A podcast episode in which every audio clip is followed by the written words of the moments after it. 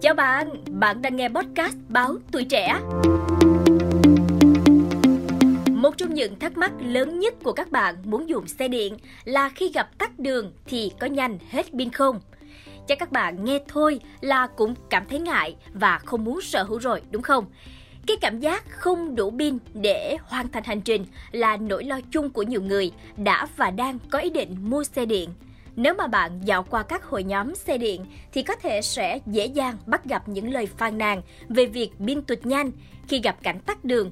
Một chia sẻ cho rằng xe ô tô điện thật sự không dành cho những ai yếu tim, đi mới có 8 km đường tắt mà pin giảm 10%.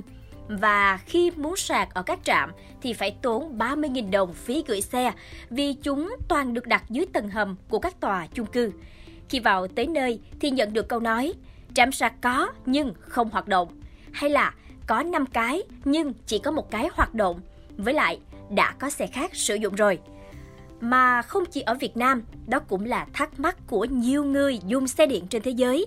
Nhiều người đã chia sẻ các status bày tỏ quan ngại thưa nghĩ nếu tất cả mọi người đều dùng xe điện và khi hết pin họ đều phải sạc 3 tiếng đồng hồ tại trạm thì phải làm sao?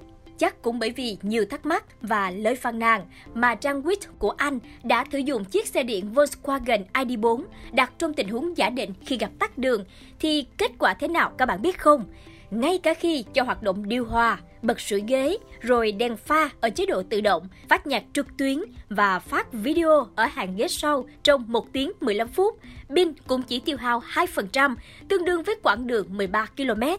Nếu bị kẹt xe với bộ pin 77 kWh được sạc đầy của ID4 sẽ phải mất tới 50 tiếng mới có thể tiêu hao hết năng lượng. Lisa Baber, biên tập của Wish cũng cho biết có rất nhiều thông tin sai lệch về xe điện, bao gồm cả việc liệu có khả năng bị hết pin khi kẹt xe không.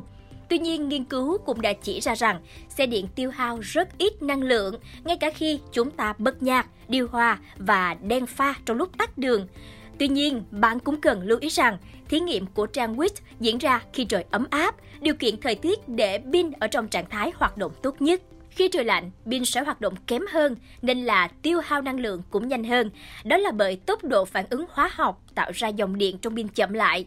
Nhiều ô tô điện được tích hợp hệ thống làm mát và sưởi ấm để giúp giữ cho pin ở nhiệt độ tối ưu. Nhưng bản thân hệ thống này cũng sử dụng năng lượng từ pin.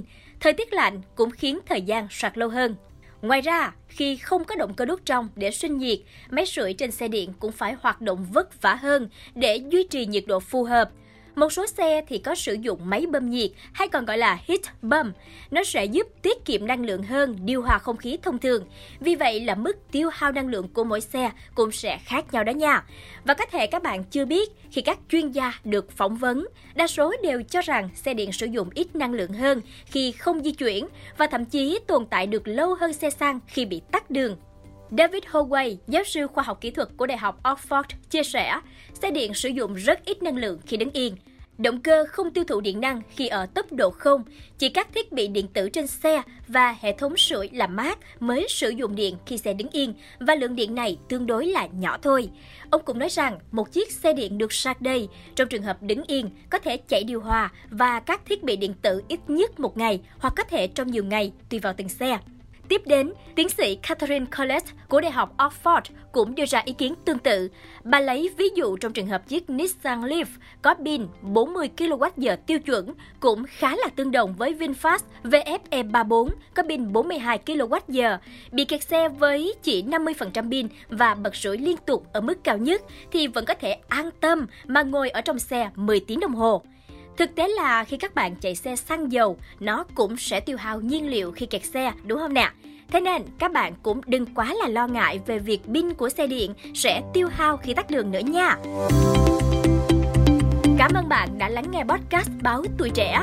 Đừng quên theo dõi để tiếp tục đồng hành trong những tập phát sóng lần sau. Xin chào tạm biệt và hẹn gặp lại!